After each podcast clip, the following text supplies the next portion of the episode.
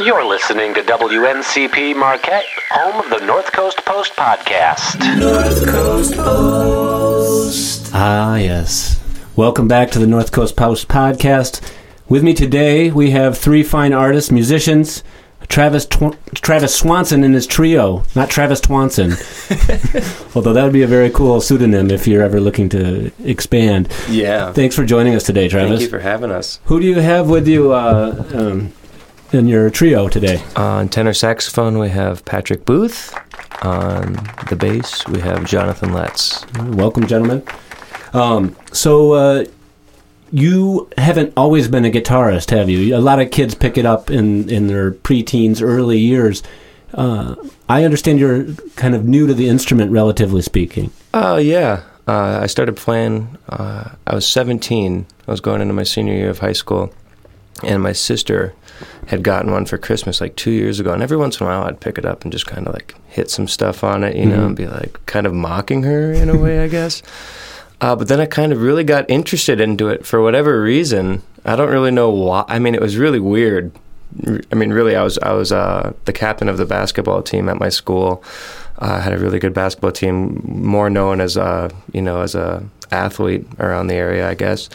Uh, but when I turned to my senior year, like every day after basketball practice, I'd go home and like didn't do my homework or anything. I was just practicing, you know, and that's kind of been the constant. Uh, which has led me here eight years later. So. Wow.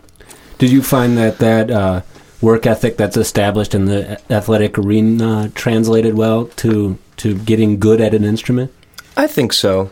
I think it's you know you can learn it a lot of different ways. It doesn't have to be just through sports. For me, it worked out where I was I was able to learn a lot about um, you know discipline, self discipline, motivating yourself, and then also what it means to uh, you know be part of a bigger a bigger collective other than just yourself, and you know hold yourself accountable, and how you know. If, if, I, if I'm not prepared for the gig and I show up and these guys have been working all week on the charts or whatever, and I show up and I'm not playing well and I'm not doing what I'm supposed to be doing, then I'm letting down the team. Yeah. You know, so there's definitely those aspects to it for sure.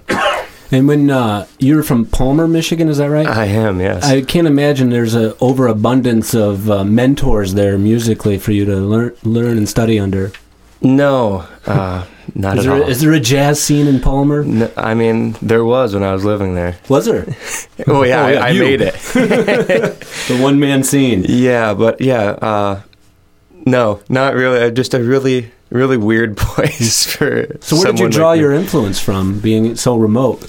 Uh, well, I met a I met a guy. I was actually dating his daughter at the time. Uh, funny how that worked out because me and him have stayed best friends. Uh, That, yeah, that is rare. yeah, and uh, he was turning me on to all this really hip music, a lot of old blues music. So that was initially what I was, you know, kind of pulled towards for music. Um, was real traditional blues and R and B. So he was showing me BB King, Freddie King, and this was maybe a few weeks after I had started messing with the guitar. So I didn't really ever, you know, some people come up to my gigs and be like, "Hey, can you do Sweet Child of Mine?" It's like I kind of skipped all of that, Right. the classic kind of beginning things that people start playing on the guitar. Smoke And- on the water. yeah, I was like learning Freddie King. And then also, I don't know if John even knows this, but uh, I saw John playing when he was about when he was like a senior in high school, maybe, or maybe even a freshman in college. And he had this band called Voodoo Brew, and these guys were like all my age, and they were all like really good for their age. And I was like watching them, I was like, you know what, this is pretty cool. I could get down on that, you know. So I was like kind of bugging John right away too. Right, I had probably been playing for like five months. I was like, John, give me a gig. Nice. I was You terrible, right in, but he, he let me. You know, I don't know why, but we still laugh about must have it. saw something in you. Yeah, I don't know. And, and you hit the road for a while, huh? Yeah, when I was about 21, I moved out to LA, uh, and I worked with a guy who, and then kind of just toured, did a lot of Southwest stuff, you know, down in Phoenix, and I was living in Austin for a while. He was kind of split between LA and Austin. Mm-hmm. Uh, and Two then, great music towns. Yeah, and uh, you know, I just kind of, you know, there was some personal things going on, and you know, just living on the road. That was my first time, kind of being away from. I mean, I moved from Palmer to Los Angeles, California, so that was huge. That was a really big culture shock for me too, you know. And I can see you just stepping off the bus with your guitar case in your hand and your. it was me getting off the plane in LAX, like, Whoa. what am I doing?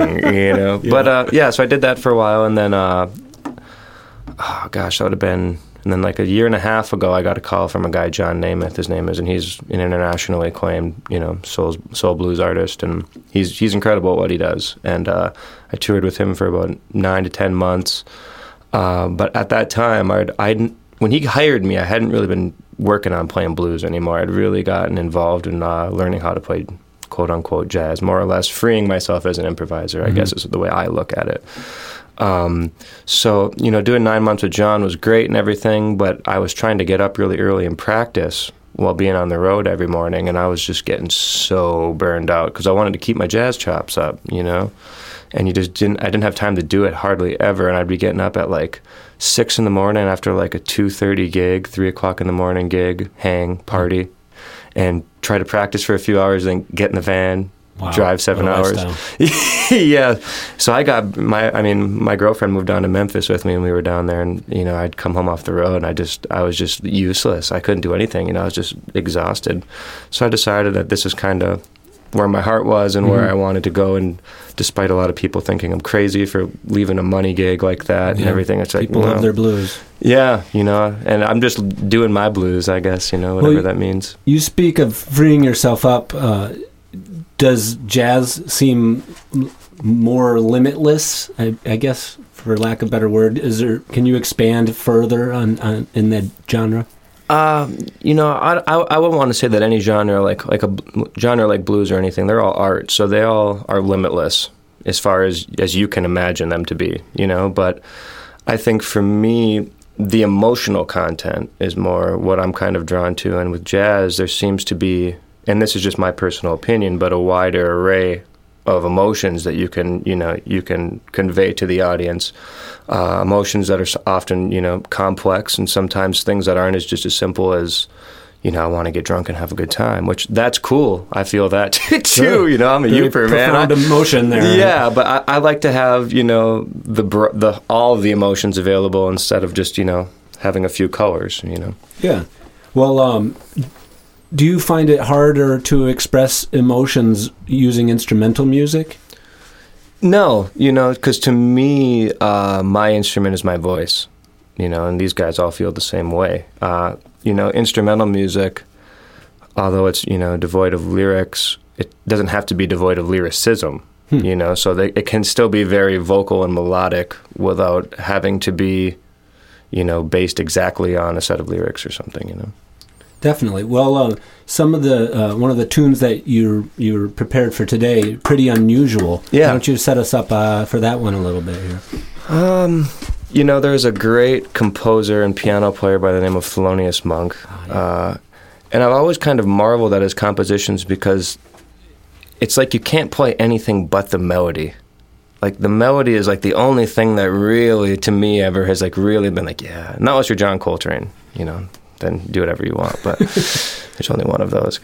Uh, so I, I was trying to write a tune, and I was thinking like, I want to make it pretty, but I want to have the harmony be kind of dark. You know, so it's kind of just like the juxtaposition of like this very kind of childlike melody, uh, and then the unusualness kind of underneath it. You know. All right. Well, let, let's give it a listen. Without further ado, here's the Travis Swanson Trio with "Pretty Unusual."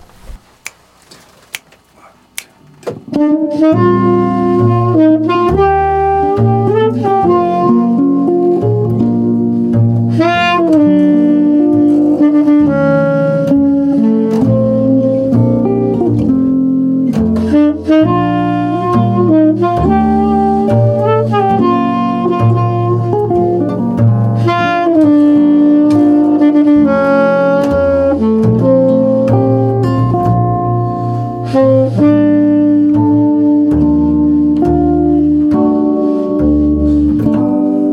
Mm-hmm.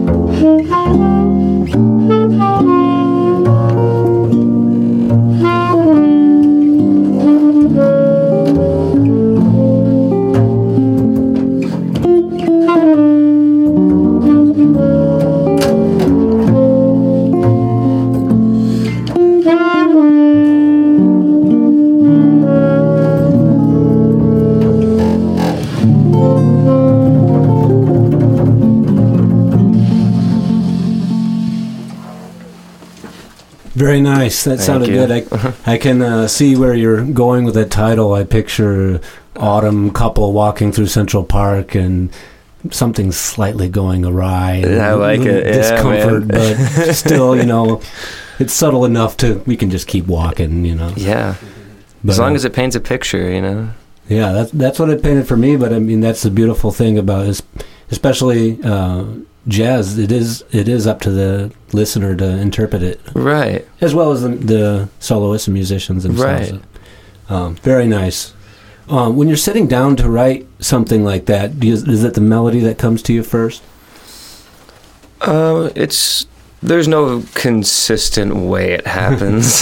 at least for me, some people might be a little bit more organized, or you know, they have a thing that works for them. But uh, I'm a very sporadic writer. I don't write often, but sometimes when I do, I'll write you know like ten or eleven pieces, and I find that usually what happens is I'll have all these ideas. I'll write eleven pieces, and about two or three of them are like ones I really want to explore further. You know, and I think most, you know, if you talk to any writers, I guess of any, whether it be poetry or you know short stories or whatever, it's probably I'm imagining for a decent person. You know, I don't consider myself a great composer or anything, but I'd imagine that's probably pretty decent odds. You know, Yeah. two out of ten, three out of ten. Yeah, throw some things up against the wall and see yeah, what sticks. exactly.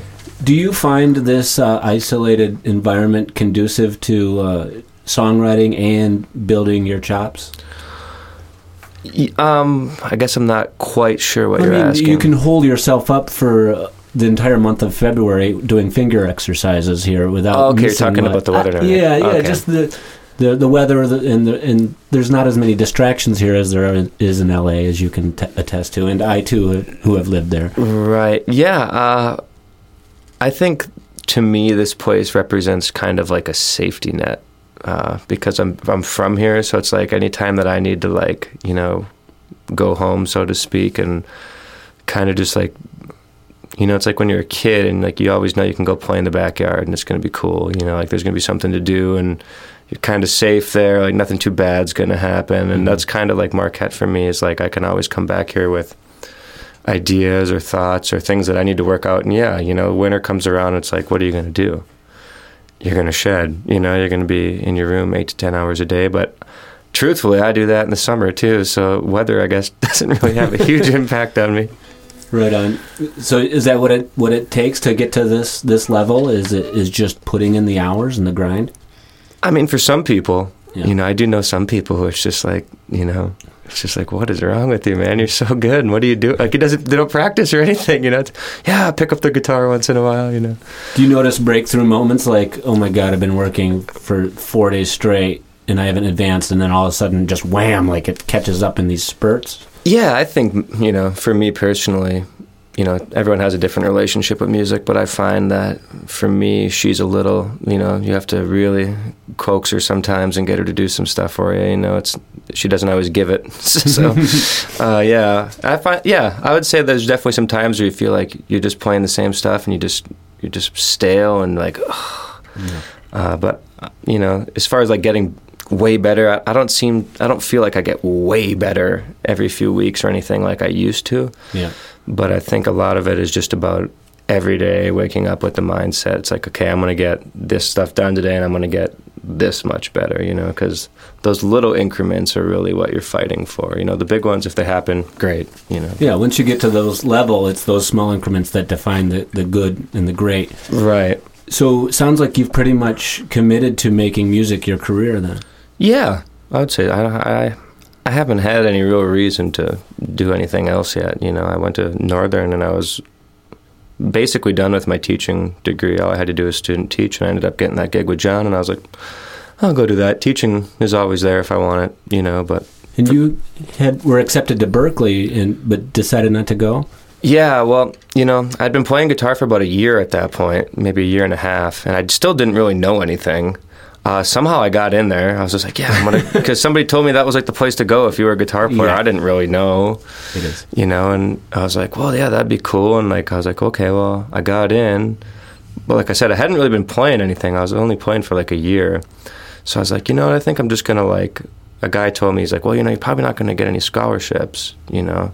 He's like, because you just like barely got in. And it's expensive school. Yeah, and he's like, really, you know, you just spend all your money on records and stuff. He's like, and just learn all that stuff. He's like, you'll be okay, you know. And I was like, well, I, you know, and I did go to school through teaching, so I am very aware of uh, the metacognitive practice of teaching and stuff. So I, I think at this point I've developed a pretty good system for teaching myself. Yeah, and you obviously have the discipline to, to stick to it. Right. So yeah, sounds like a good decision. I'm sure it was a tough one though, or not necessarily. It was never No-brainer? really a decision, and I've heard other people say this, and I think they're like full of crap. But I think it's kind of. I don't think you ever really say like, "Yeah, I'm, I'm, I'm gonna make it, man." You know, it's just like I wake up every day and I'm like, "Okay, I have this day. I don't have any real responsibilities. Like I'm lucky, you know, one day at a time, I guess." Yeah, there's certain degrees of making it, and just uh, actually being able to earn money is is in a sense making it.